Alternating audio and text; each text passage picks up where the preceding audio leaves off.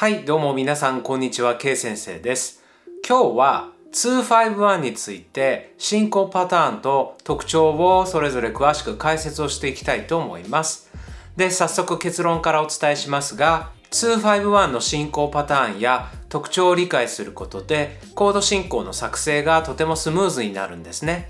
ですのでこの収録にて後ほど251の進行パターンや特徴についてできるだけ詳しく分かりやすく解説をしていきますのでぜひとも楽しみにしていてください。このチャンネルではコード理論、作曲、ピアノ弾き歌いなど音楽が大好きな方にとって有益な情報をお伝えしていますので興味のある方はチャンネル登録をお願いします。また Twitter もやっていますので興味のある方はフォローをよろしくお願いします。では早速内容に入っていきたいと思います。今日解説する251とは終止形の中の一つで主にジャズによく使われる終止形となっています。終止形については以前別の収録にて解説をしましたがコード進行によくあるお決まりの終止パターンということで様々な終止形が楽曲に利用されていますが本日解説する251はその終止形の一種類となります。そこで今日の収録の先へと進む前に事前にドミナントと終止形についての知識がそれぞれ必要となりますのでもしも自信がない場合は説明欄にある URL よりドミナントと終止形についてそれぞれチェックしてから今日の収録の先へと進んでいただければと思います。では改めまして251について詳しい解説を進めていきますが先にもお伝えした通り3種類ある終止形の中の一つでジャズによく使われる終止形となっています。またジャズだけではなくボサノバや R&B などジャズに影響された音楽ジャンルの終止形としてもよく利用されています。そしてこの251は大きな特徴を一つ持っているんですが251の特徴としてはルートの動きに大きな特徴がありますまず 2m7 から57へとコードが移動する際にルートが perfect fourth 上に上がるもしくは perfect fifth 下に下がるというルートの動きを取ります。そしてまた5セブンスから1メジャーセブンスへとコードが移動する際にも先ほどと同じルートが perfect fourth 上に上がるもしくは perfect fifth 下に下がるといった動きをします。これこそが251の特徴となっていますのでぜひともしっかりと覚えていただきたいんですがこの251の特徴をもとに251を構築する方程式というのを作ってみましたその方程式というのは丸マイナーセブンスが三角セブンスへ行ってそれから四角メジャーセブンスへ移動するといった方程式になるんですがこの際の丸、三角、四角にはそれぞれルートが当てはまるんですがそのルートを当てはめるための方程式として先ほどのパーフェクトフォース上に上がるもしくはパーフェクトフィス下に下がるといったルートの動きをもとに計算をしていくことができるんですね。ですのでこれから3つの実例についてこの方程式に当てはめて251を構築していきたいと思います。まず Dm7 から始まる251を実例その1として解説していきます Dm7 から始まりますので Dm7 から5セブンスへと移動する際にルートが perfect fourth 上に上がるもしくは perfect fifth 下に下がります。ですのでこれによって D の音から perfect fourth アップもしくは perfect fifth ダウンの音は G となりますので5セブンスには G セブンスが入ります。そして引き続き5セブンスから1メジャーセブンスへと移動する際にも同じくルートが perfect fourth アップもしくは perfect fifth ダウンという形になりますので G から perfect fourth アップもしくは perfect fifth ダウンする音程は C の音となりますので1メジャーセブンスには C メジャーセブンスが当てはまります。これによって d マイナーセブンスから始まる251は d マイナーセブンス G セブンス C メジャーセブンスという251になります。ちょっとこの251をピアノで弾いてみたいと思います。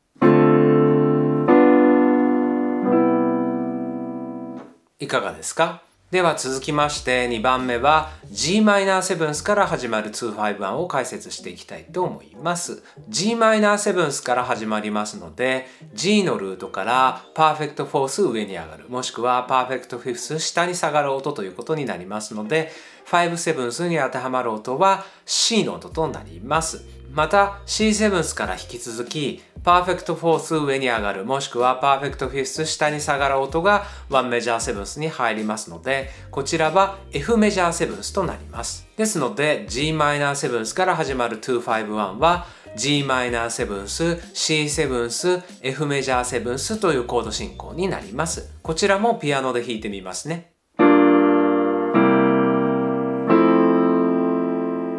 いかがですか？では引き続き今度は3つ目の F シャープマイナーセブンスから始まる251を解説していきたいと思います。F シャープマイナーセブンスから始まってルートが perfect fourth アップもしくは perfect fifth ダウンになりますので5セブンスに入る音は B となります。そして引き続き今度は B の音から perfect fourth アップもしくは perfect fifth ダウンの音が1メジャーセブンスに入りますので1メジャーセブンスは E メジャーセブンスとなります。こちらもピアノで弾いてみますね。いかがですか？このように先に解説した方程式を用いることであらゆる251を構築することができるんですが251に関しては種類が全部で12種類ありますのでぜひともこれを機会に12種類全てを暗記することそしてピアノやギターなどの楽器で12種類全ての251を練習することをお勧めします。コード進行をスムーズに作れるようになりたい方にとってはとても大切なポイントとなりますのでぜひともこれを機会にしっかりと12種類全ての251を把握していただければと思います。では続きまして251の分析の方法について解説をしていきたいと思います。251の2マイナーセブンスから5セブンスへとコードが移動する際にコードネームの下にブラッケットと呼ばれるものをつけて分析をするという方法をこのチャンネルでは実践していきます。これによってあらゆる251を分析する際にはブラッケットそして矢印をセットにして分析をしていきます。これも非常に大切なポイントになるのでぜひとも押さえておいてください。このようにブラッケットと矢印をセットで分析するという手法をぜひとも既存曲の251などを見つけて積極的に分析を行ってほしいんですね。なぜなら分析をすることで生きた楽曲から251をより実用的に習得することができるからです。すると自分の中にある251の引き出しが自然と増えていきますので結果として自作曲のコード進行に251を活用する際の自由度もアップしていきます。ですのでできるだけたくさんの楽曲を分析して251をマスターしていただければと思います。また今日の解説では251は基本的に4和音、セブンスコードにて解説をしてきました。ですがもちろん251は3和音トライアードで構築しても OK です。トライアードの場合をピアノで弾いてみたいと思います。いかがですか？トライアドで構築した251でも十分な251の機能を感じることができたかと思います。また3和音と4和音が混在された251でももちろん OK です。こちらもピアノで弾いてみますね。Dm7、G7、C メジャートライアド。あるいは Dm7、G メジャートライアド、C メジャーセブンス。いかがですか？このように3和音と4和音が混在していても251の機能を十分感じることができたかと思います。そしてこれらの3和音、4和音、混在型も含めると251にはとても豊富なバラエティの251がありますのでぜひともフル活用していただきたいんですがそのためにはやはり251のあらゆるパターンにて12キーすべてでしっかりと習得することが非常に大切となってきます。ですので、これを機にぜひとも251のあらゆるパターンを12キーすべてで習得、そして把握をしていただければと思います。そしてひとたびしっかりと把握することができたら、さらに学びを深めていただきたいと思いますので、関連の収録などについて説明欄にある URL よりチェックしていただいて、さらに学びを深めていってください。ではまとめに入りたいと思います。コード進行の作成をスムーズにするには